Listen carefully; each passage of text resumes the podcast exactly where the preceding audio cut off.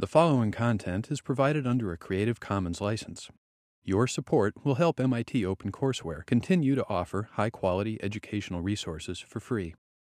To make a donation or view additional materials from hundreds of MIT courses, visit MIT OpenCourseware at ocw.mit.edu. Okay, as you're settling into your seats, why don't we take 10 more seconds on the clicker question here? Oops, this is not a good place for my mic.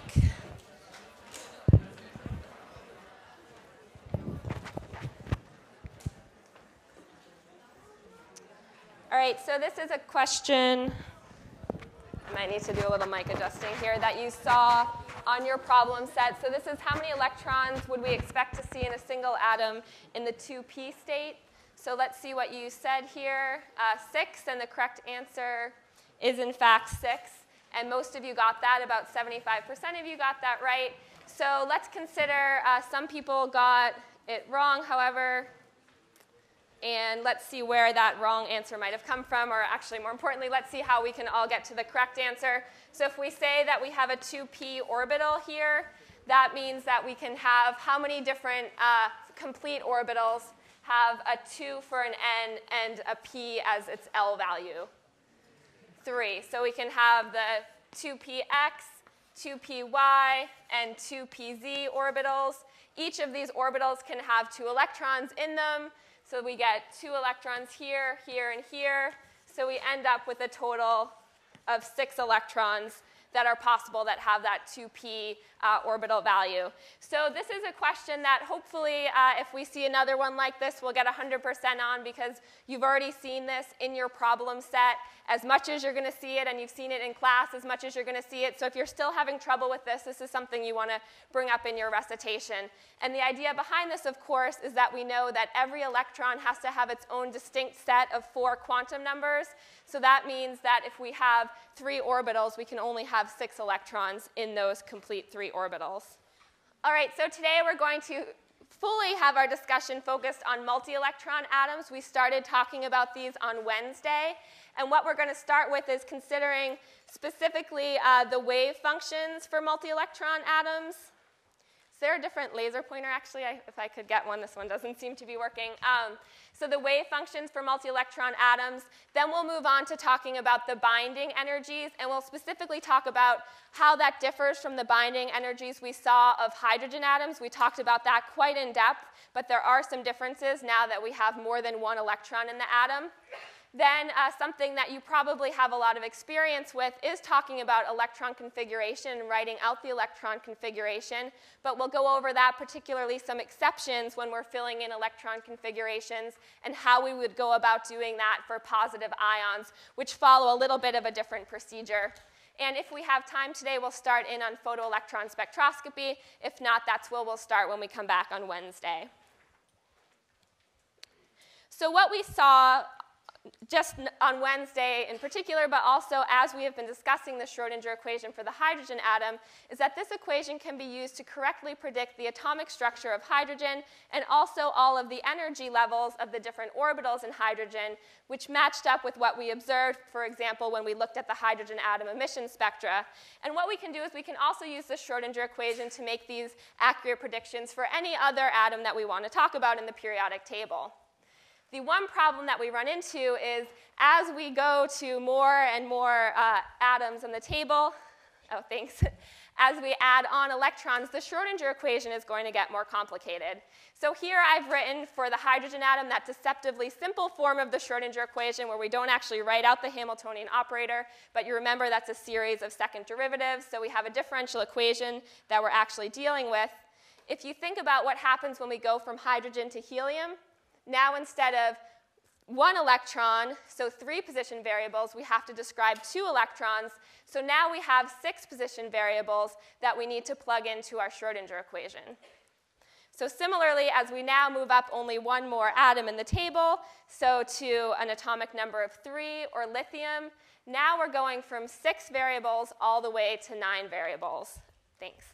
So you can see that we're starting to have a very complicated equation, and it turns out that it's mathematically impossible to even solve the exact Schrodinger equation as we move up to higher numbers of electrons. So what we say here is we need to take a step back here and come up with an approximation that's going to allow us to think about using the Schrodinger equation when we're not just talking about hydrogen or one electron, but when we have these multi-electron atoms. The most straightforward way to do this is to make what's called a one electron orbital approximation. And when you do, you get out what are called Hartree orbitals. And what this means is that instead of considering the wave function as a function, for example, for helium as six different variables, what we do is we break it up and treat each electron as a separate wave function and say that our assumption is that the total wave function is equal to the product of the two individual wave functions. So for example, for helium, we can break it up into wave function for the r, theta, and phi value for electron 1 and multiply that by the wave function for the r, theta, and phi value for electron number 2. So essentially what we're saying is we have a wave function for electron 1 and a wave function for electron 2. We know how to write that in terms of the state numbers, so it would be 1, 0, 0 because we're talking about the ground state. We're always talking about the ground state unless we spe specify that we're talking about an excited state. Uh, and we have the spin quantum number as plus 1 half for electron 1 and minus 1 half for the electron 2. It's arbitrary which one I assign to which, but we know that we have to have each of those two magnetic spin quantum numbers in order to have the distinct four, uh, four letter description of an electron. We know that it's not enough just to describe the orbital. By three quantum numbers, we need that fourth number to fully describe an electron. And when we describe this in terms of talking about chemistry terminology, we would call the first one the 1s, and 1 is in parentheses because we're talking about the first electron there, and we would multiply it by the wave function for the second one, which is also 1s, but now we, we're talking about that second electron. We can do the exact same thing when we talk about lithium, but now instead of breaking it up into two wave functions, we're breaking it up into three wave functions because we have three electrons. So the first, again, is the 1s1 electron. We then have the 1s2 electron. And what is our third electron going to be? Yeah, so it's going to be the 2s1 electron. So we can do this essentially for any atom we want. We just have more and more wave functions that we're breaking it up to as we get to more and more electrons. And we can also write this in an even simpler form, which is what's called electron configuration. And this is just a shorthand notation for these electron wave functions.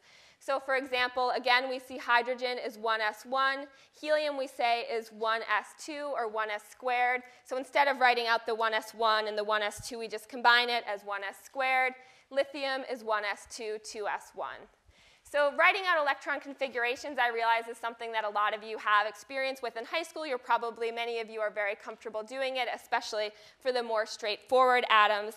But what's neat to kind of think about is if you think about what a question might have been in high school, which is, please write the electron configuration for lithium, now we can also answer what sounds like a much more impressive and a much more complicated question, which would be write the shorthand notation for the one electron orbital approximation to solve the Schrodinger equation for lithium.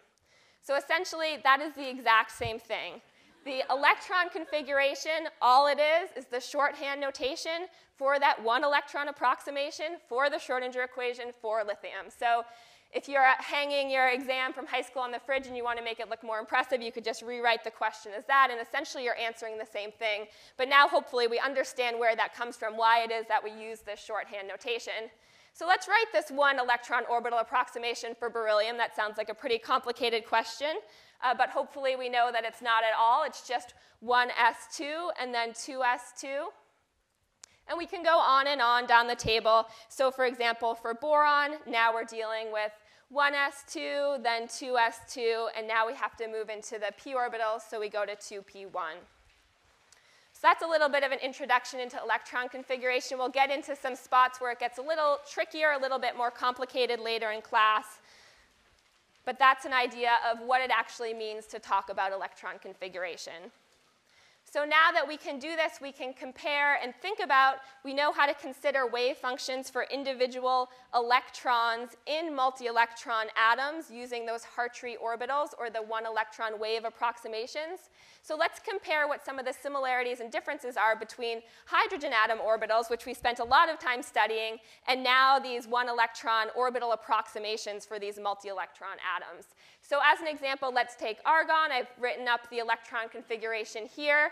And let's think about what some of the similarities might be between wave functions in argon and wave functions for hydrogen. So the first is that the orbitals are similar in shape. So for example, if you know how to draw an s orbital for a hydrogen atom, then you already know how to draw the shape of an s orbital or a p orbital uh, for argon.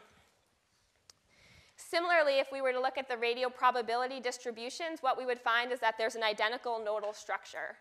So for example, if we look at the 2s orbital of argon, it's going to have the same amount of nodes and the same type of nodes that the 2s orbital for hydrogen has. So how many nodes does the 2s orbital for hydrogen have? It has one node, right? Because if we're talking about nodes, it's just n minus 1 is total nodes, so we would just say 2 minus 1 equals 1 node for the 2s orbital. And how many of those nodes are angular nodes? Zero. L equals 0, so we have zero angular nodes. That means that they're all radial nodes. So what we end up with is one radial node for the 2s orbital of hydrogen, and we can apply that for argon, argon or any other multi-electron atom here. We also have one radial node for the 2s orbital of argon. But there's also some differences that we need to keep in mind, and that will be the focus of a lot of the lecture today. One of the main differences is that when you're talking about multi electron orbitals, they're actually smaller than the corresponding orbital for the hydrogen atom. We can think about why that would be. Let's consider again an s orbital for argon. So let's say we're looking at the 1s orbital for argon. What is the pull from the nucleus on argon going to be equal to? What is the charge of the nucleus? Does anyone know it's a quick addition problem here? Yeah, so it's 18. So Z equals 18. So the, uh, the nucleus is going to be pulling at the electron with a Coulombic attraction that has a charge of plus 18 if we're talking about uh, the 1s electron or the 1s orbital in argon. It turns out, and we're going to get to the idea of shielding, so it's not going to actually feel that full plus 18, but it'll feel a whole lot more than it will just feel in terms of a hydrogen atom where we only have a nuclear charge of 1. So because we're feeling a stronger attractive force from the nucleus, we're actually pulling that electron in closer, which means that the probability squared of where the electron is going to be is actually a smaller radius. So when we talk about the size of multi-electron orbitals, they're actually going to be smaller because they're being pulled in closer to the nucleus because of that stronger attraction, because of the higher charge of the nucleus in a multi-electron atom compared to a hydrogen atom. The other main difference that we're really going to get to today is that in multi-electron atoms, orbital energies depend not just on the shell, which is what, what we saw before, not just on the value of n, but also on the angular momentum quantum number. So they also depend on the subshell, or L. And we'll really get to see a picture of that, and I'll be repeating that again and again today because this is something I really want everyone to get firmly into their heads. So let's now take a look at the energies. We looked at the wave functions. We know the other part of solving the Schrodinger equation is to solve for the binding energy of electrons to the nucleus. So let's take a look at those. And there, again, is another difference between multi-electron atoms and the hydrogen atoms. So when we talk about orbitals in multi-electron atoms, they're actually lower in energy than the corresponding H atom orbitals. And when we say lower in energy, of course what we mean is more negative right? Because when we think of an energy diagram, that lowest spot there is going to have the lowest value of the binding energy or the most negative value of binding. So let's take a look here at an example of an energy diagram for the hydrogen atom. And we can also look at an energy diagram for a multi-electron atom, and this is just a generic one here, so I haven't actually listed energy numbers, but I want you to see the trend.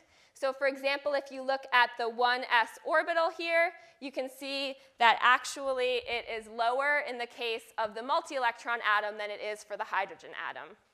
You see the same thing regardless of which orbital you're looking at. For example, for the 2s, again, what you see is that the multi-electron atom, its 2s orbital is lower in energy than it is for the hydrogen. The same thing we see for the 2p. Again, the 2p orbitals for the multi-electron atom, lower in energy than for the hydrogen atom. But there's something you'll note here also when I point out the case of the 2s versus the 2p, which is what I had mentioned that I would be saying again and again, which is when we look at the hydrogen atom, the energy of all of the n equals 2 orbitals are exactly the same. That's what we call degenerate orbitals. They're the same energy. But when we get to the multi-electron atoms, we see that actually the p orbitals are higher in energy than the s orbitals. So we'll see specifically why it is that the s orbitals are lower in energy. We'll get to discussing that. But what I want to point out here, again, is the fact that instead of just being dependent on n, the energy level is dependent on both n and l. So n is no longer that sole determining factor for energy. Energy also depends both on n and on l. And we can look at precisely why that is by looking at the equations for the energy levels for a hydrogen atom versus the multi-electron atom.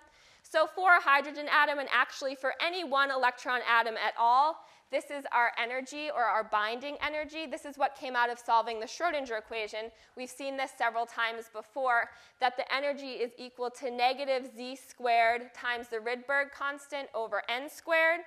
Remember the z squared, that's just the atomic number or the charge uh, on the nucleus. Uh, and we can figure that out for any one electron atom at all. And an important thing to note is in terms of what that physically means. So physically, the binding energy is just the negative of the ionization energy. So if we can figure out the binding energy, we can also figure out how much energy we have to put into our atom in order to eject or ionize an electron. We can also look at the energy equation now for a multi-electron atom. And the big difference is right here in this term. So instead of being equal to negative z squared, now we're equal to negative z effective squared times RH all over n squared. So when we say z effective, what we're talking about is instead of z, the charge on the nucleus, we're talking about the effective charge on the nucleus. So for an example, even if a nucleus has a charge of 7, but the electron we're interested in only feels the charge as if it were a 5, then what we would say is that the Z effective for the nucleus is 5 for that electron. And we'll talk about this more, so if this is not completely intuitive, we'll see why in a second. So the main idea here is Z effective is not Z. Don't try to plug one in for the other. They're absolutely different quantities in any case when we're not talking about a one electron atom. And the point uh, that I also want to make is the way that they differ, Z effective actually differs from the total charge in the nucleus due to an idea called shielding. So shielding happens when you have more than one electron in an atom.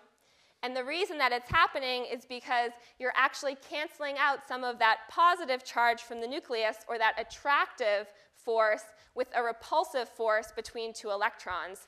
So if you have some charge in the nucleus, but you also have repulsion with another electron, the net attractive charge that a given electron is going to feel is actually less than that total charge in the nucleus.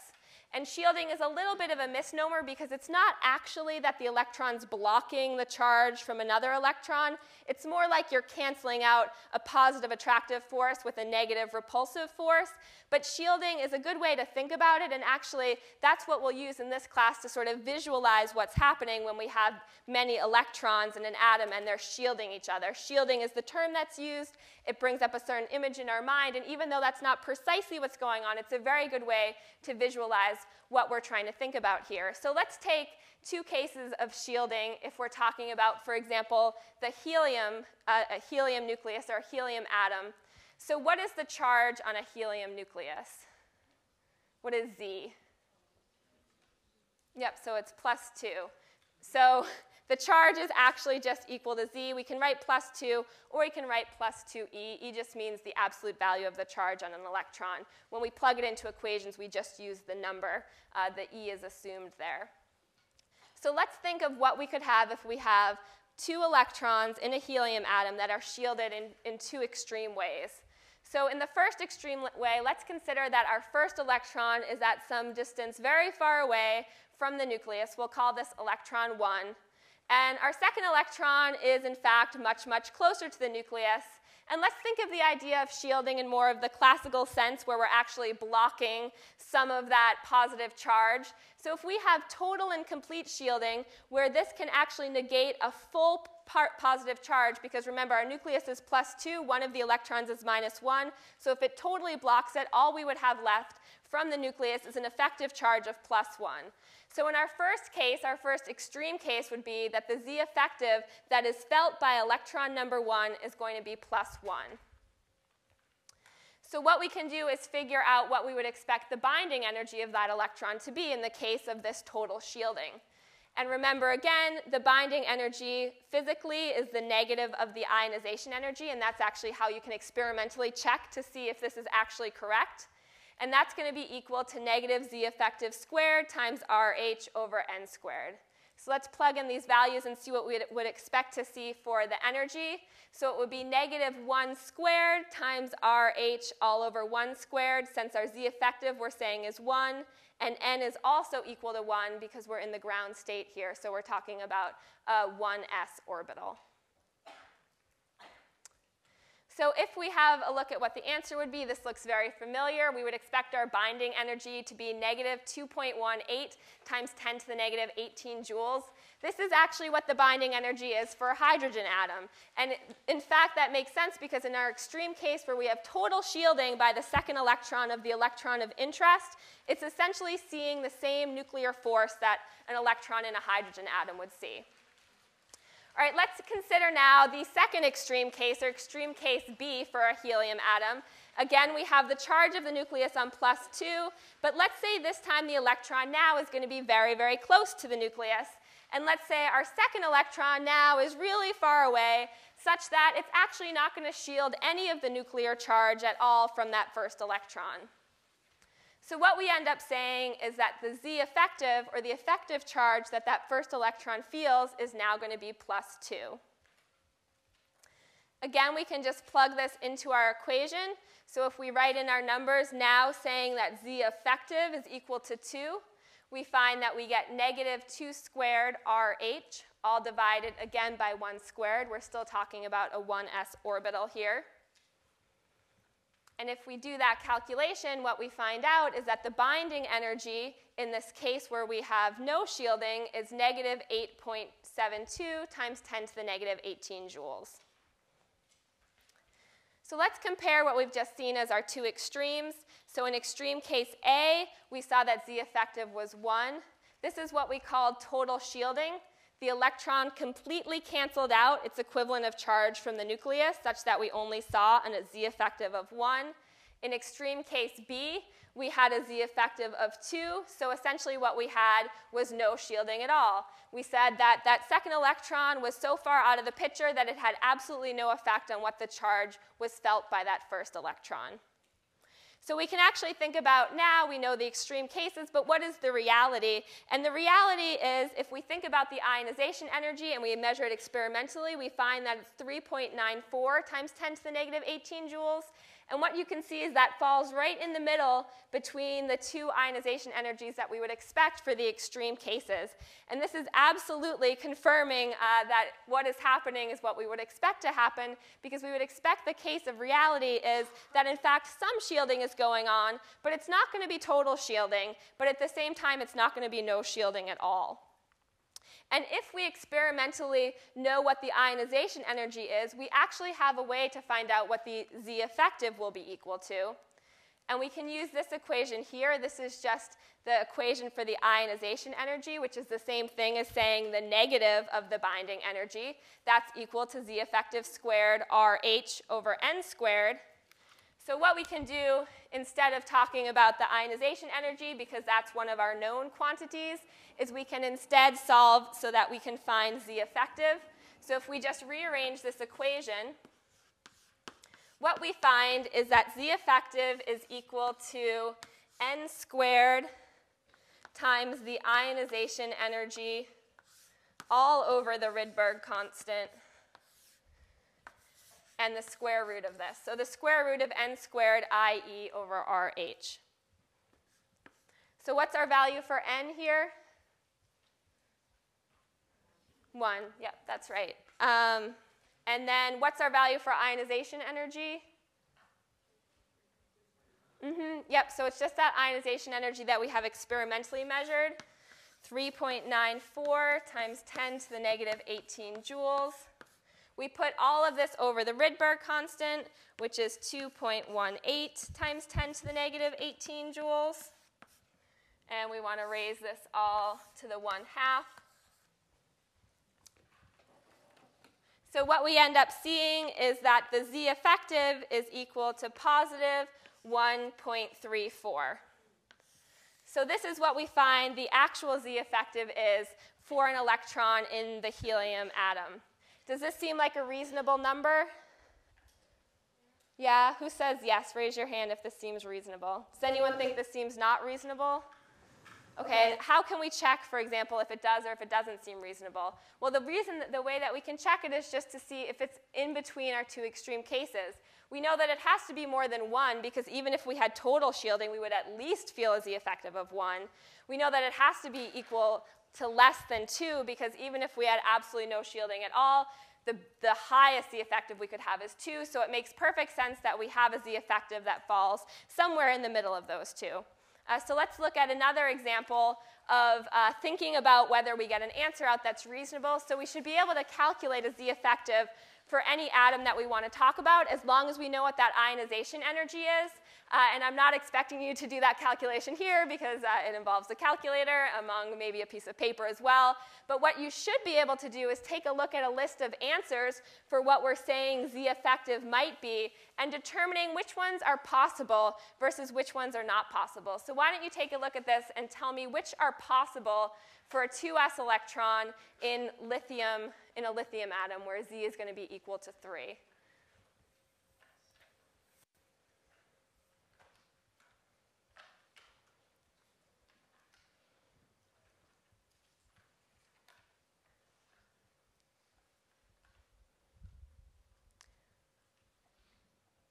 So let's do 10 more seconds on that.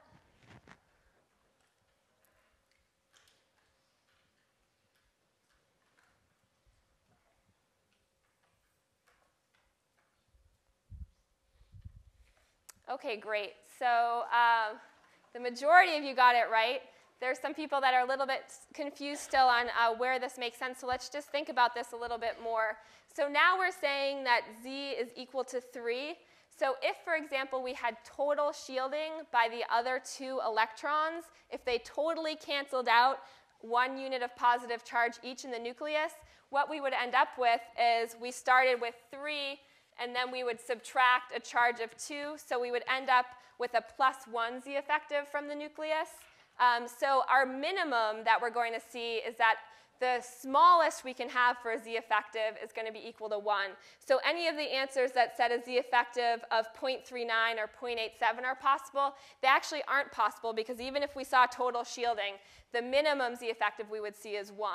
And then I think it looks like most people understood that 4 was not a possibility. Of course, if we saw no shielding at all, what we would end up with is a z effective of 3. So again, when we check these, what we want to see is that our z effective falls in between the two extreme cases that we could envision for shielding.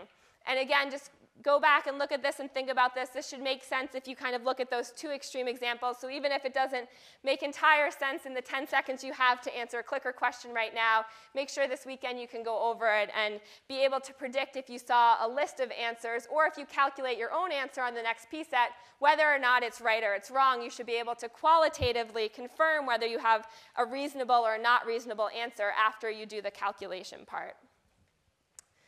All right, so now that we have a general idea of what we're talking about with shielding, we can now go back and think about why it is that the orbitals are ordered in the order that they are. We know that the orbitals for multi-electron atoms depend both on n and on l, but we haven't yet addressed why, for example, a 2s orbital is lower in energy than the 2p orbital, or why, for example, a 3s orbital is lower in energy than a 3p, which in turn is lower than a 3d orbital. So let's think about shielding in trying to uh, answer why, in fact, it's those s orbitals that, the, that are the lowest in energy.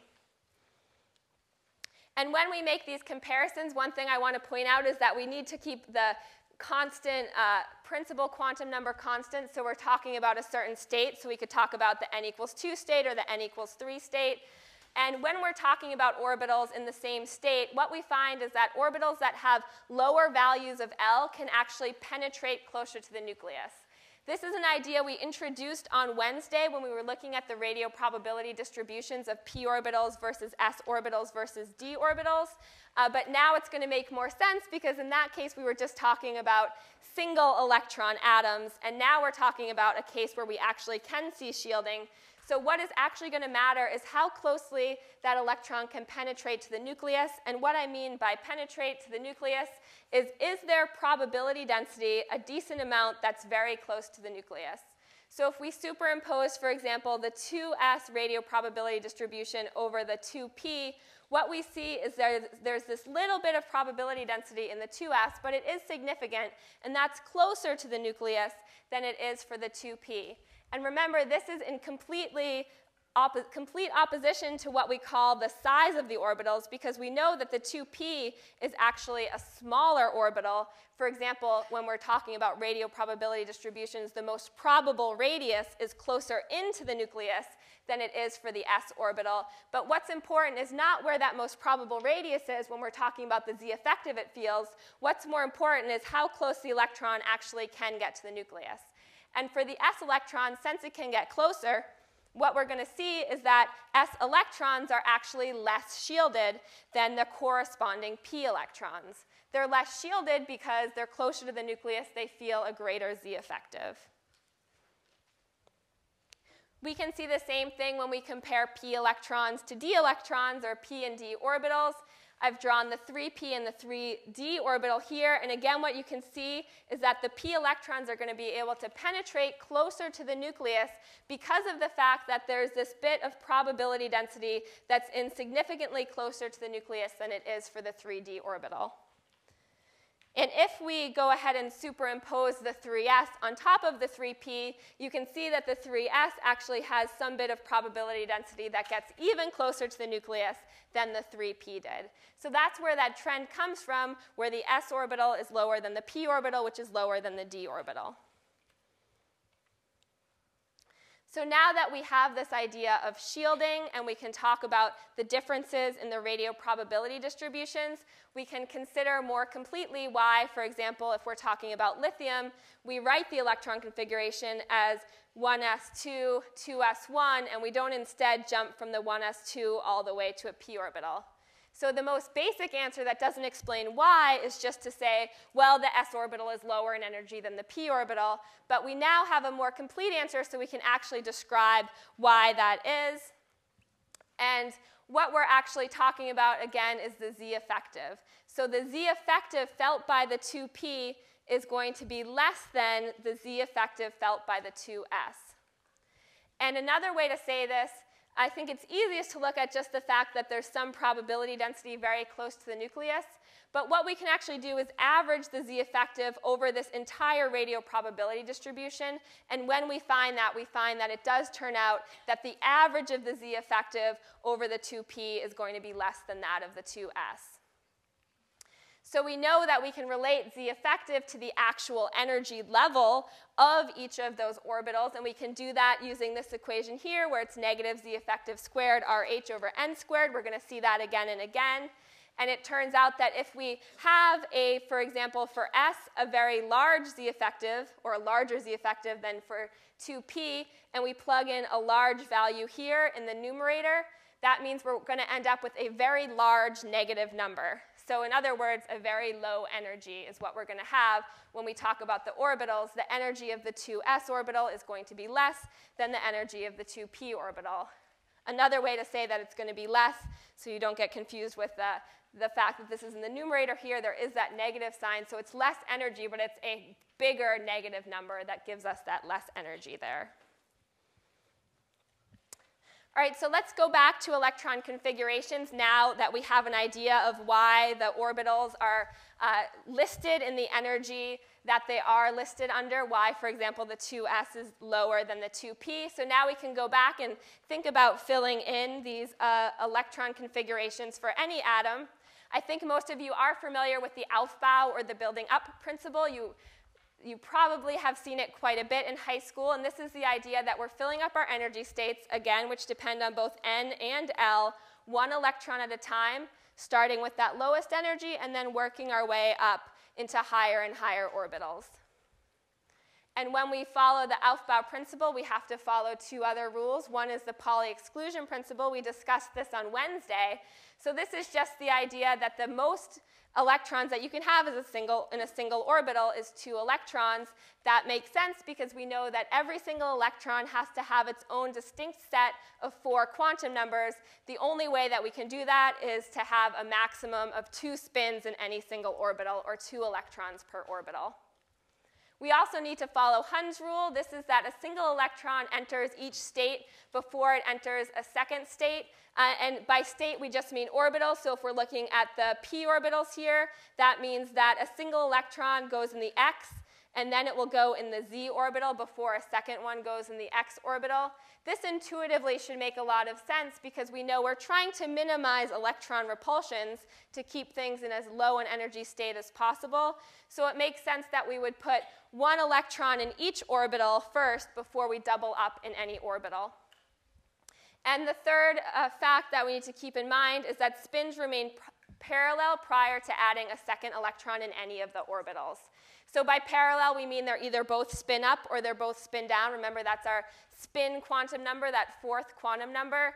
And the reason for this comes out of solving the relativistic version of the Schrodinger equation. So unfortunately, it's not as intuitive as knowing that we want to fill separate orbitals before we double up on a degenerate orbital.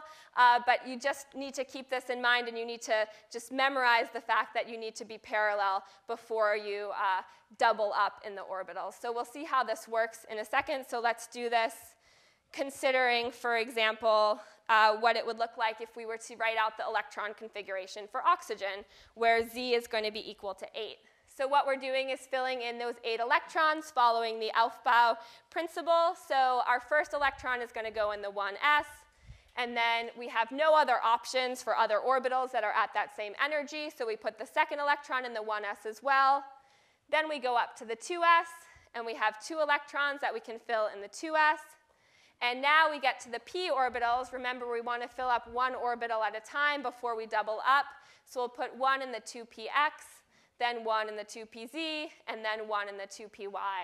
At this point, we have no other choice but to double up before going to the next energy level. So we'll put a second one in the 2px. And I arbitrarily chose to put it in the 2px. We also could have put it in the 2py or the 2pz. It doesn't matter where you double up. They're all the same energy.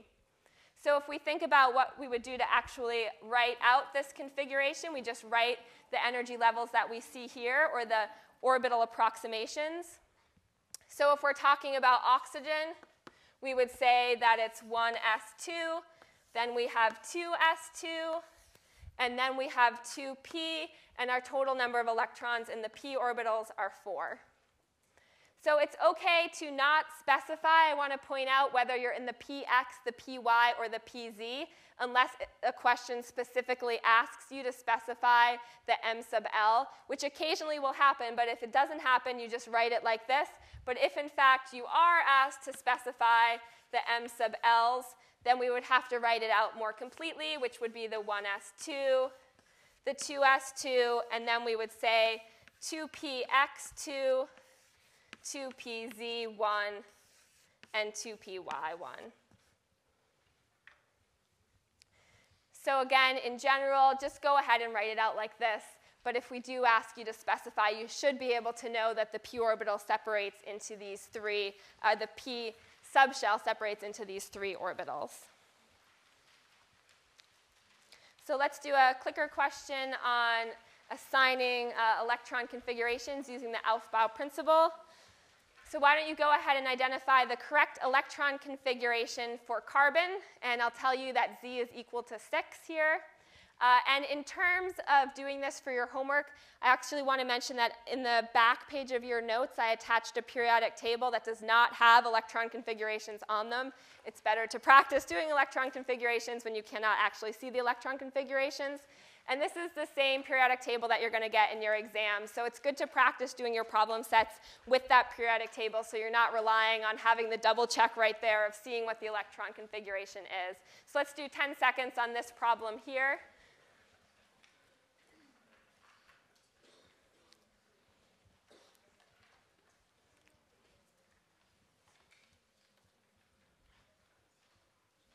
Okay, great. So this might be our best clicker question yet. Uh, most people were able to identify the correct, the correct electron configuration here. Uh, some people, the next most popular answer with 5%, which is a nice low number, wanted to put 2 in the 2px before they moved on. Remember, we have to put 1 in each degenerate orbital before we double up on any orbital, so just keep that rule in mind that we would fill 1 in each p orbital before we get to the second one. But it looks like you guys are all experts here on doing these electron configurations. Uh, so let's move on to some more uh, complicated electron configurations. So for example, we can move to the next periods in the periodic table. When we talk about a period, we're just talking about that principal quantum number. So Period 2 means that we're talking about starting with the two s orbitals. Period 3 starts uh, with we're now filling into the 3s orbitals here. So if we're talking about the third period, that starts with sodium and it goes all the way up to argon. So if we write the electron configuration for sodium, which you can try later, hopefully you would all get it correctly, you see that this is the electron configuration here, 1s2, 2s2, 2p6, and now we're going into that third shell, 3 S1. And I want to point out the difference between core electrons and valence electrons here. If we look at this configuration, what we say is all of the electrons in these inner shells are what we call core electrons. The core electrons tend not to be involved in much chemistry and bonding or in reactions. Uh, they're very deep and held very tightly to the nucleus. So we can often lump them together, and instead of writing them all out separately, we can just write the equivalent noble gas that has that configuration. So for example, for sodium, we could instead write neon and then 3s1. So the 3s1 or any of the other electrons that are in the outermost shell, those are what we call our valence electrons, and those are where all the excitement happens. That's what we see are involved in bonding. It makes sense, right, because they're the furthest away from the nucleus. They're the ones that are most willing to be involved in some chemistry or in some bonding, or those are the orbitals that are most likely to accept an electron from, a, from another atom, for example. Uh, so the valence electrons, those are the exciting ones. We want to make sure we have a full picture of what's going on there. So no matter whether or not you write out uh, the full form here or the noble gas configuration where you write Ne first or whatever the corresponding noble gas is to the core electrons, we always write out the valence electrons here. So for sodium, again, we can write Ne and then 3s1. We can go all the way down magnesium, aluminum, all the way to that, this noble gas argon, which would be Ne and then 3s2, 3p6. Now we can think about the fourth period, and the fourth period is where we start to run into some exceptions.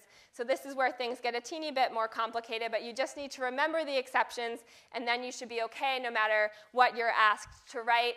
Uh, so for the fourth period, now we're into the 4s1 for potassium here, and what we notice uh, when we get to the third element in, in the fourth period, is that we go 4s2, and then we're back to the 3ds. So if you look at the energy diagram, what we see is that the 4s orbitals are actually just a teeny bit lower in energy. They're just ever so slightly lower in energy than the 3d orbitals. You can see that as you fill up your periodic table. It's very clear, but also we'll, we'll tell you a mnemonic device to keep that in mind so you always remember and get the orbital energy straight. But it just turns out that the 4s is so low in energy that it actually surpasses the 3d. Because we know the 3d is going to be pretty high in terms of the 3 shell, and the 4s is going to be the lowest in terms of the 4 shell. And it turns out that we need to fill up the 4s before we fill in the 3d. And we can do that just going along, 3D 1, 2, 3. And the problem comes when we get to chromium here, which is instead of what we would expect, we might expect to see 4s2, 3d4. What we see is that is instead it's 4s1 and 3d5. So this is the first exception that you need to know to the Aufbau principle. The reason this is an exception is because it turns out that half-filled d orbitals are more stable than we, we could even predict. You wouldn't be expected to be able to guess that this would happen because using any kind of simple theory, we, we would in fact predict that this would not be the case. But what we find experimentally is that it's more stable to have a half-filled d orbital than to have a 4s2 and a 3d4. So you're going to need to remember, so this is an exception you have to memorize. Another exception in the fourth period is in copper here. We see that again, we have 4s1 instead of 4s2. This is 4s1 3d10. We might expect 4s2 3d9. But again, this ex exception comes out of experimental observation, which is the fact that full d orbitals also are lower in energy than we could theoretically predict using you know, simple calculations. So again, you need to memorize these two exceptions. And the exception in general is that filled d10 or half-filled d5 orbitals are lower in energy than would be expected. So we get this flip-flop where if we can get to that half-filled orbital by only removing one s electron, then we're going to do it. And the same with the filled d orbital. And actually, when we get to the fifth period of the periodic table, that again takes place. So when you get to a half-filled or a filled d orbital, again, you want to do it. So those exceptions would be with molybdenum and silver, would be the corresponding elements in the fifth period, where you're going to see the same case here, where it's uh, lower in energy to have the half-filled or the filled d orbitals. So here's the mnemonic I mentioned for writing the electron configuration and getting those orbital energies in the right order. All you do is just write out all the orbitals, the 1s, then the 2s, 2p, 3s, 3p, 3d. Just write them in a straight line like this. And then if you draw diagonals down them, what you'll get is the correct order in terms of orbital energies. So if we go down the diagonal, we start with 1s, then we get 2s, then 2p and 3s, then 3p and 4s, and then that's how we see here that 4s is actually lower in energy than 3d, then 4p, 5s, and so on.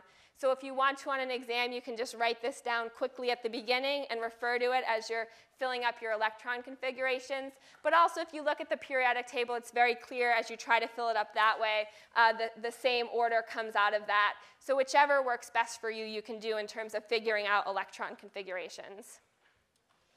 So the last thing I want to mention today is how we can think about electron configurations for ions.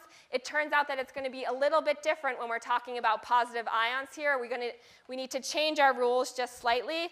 Uh, so what we know is that these 3d orbitals are higher in energy than 4s orbitals. So I've written the energy of the orbital here for potassium and for calcium. Uh, but what happens is that once a d orbital is filled, I said the two are very close in energy, and once a d orbital is filled, it actually drops to become lower in energy than the 4s orbital. So once we move uh, past, we fill the 4s first, but once we fill in the d orbital, now that's going to be lower in energy. So that doesn't make a difference for us when we're talking about neutral atoms because we just, we would fill up the 4s first because that's lower in energy until we fill it, and then we just keep going with the d orbitals. So for example, if we needed to figure out the electron configuration for titanium, it would just be argon, then 4s2, and then we would fill in the 3d2. Uh, so actually, we don't have to worry about this fact anytime we're dealing with neutrals. The problem comes when instead we're dealing with ions. So what I want to point out is what we said now is that the 3D2 is actually lower in energy. So if we were to rewrite this in terms of what the actual energy order is, we should instead write it 3D2 4S2. So you might ask in terms of when you're writing electron configurations, which way should you write it? And we'll absolutely accept both answers for a neutral atom. They're both correct. In one case, you decided to order it in terms of energy, and in one case, you decided to order it in terms of how it fills up. I don't care how you do it on exams or on problem sets, but you do need to be aware that the 3D, once filled, is lower in energy than the 4S. And the reason you need to be aware of that is if you're asked for the electron configuration now of the titanium ion. So let's say we're asked for the plus 2 ion. So a plus 2 ion means that we're removing two electrons from the atom, and the electrons that we're going to remove are always going to be the highest energy electrons. So it's good to write it like this because this, uh, this illustrates the fact that, in fact, the four s electrons are the ones that are higher in energy. So the correct answer for titanium plus 2 is going to be argon 3d2, whereas if we did not rearrange our order here, we might have been tempted to write S4S2. So keep that in mind when you're doing the positive ions of corresponding atoms. All right, so we'll pick up with photoelectron spectroscopy on Wednesday. Have a great weekend.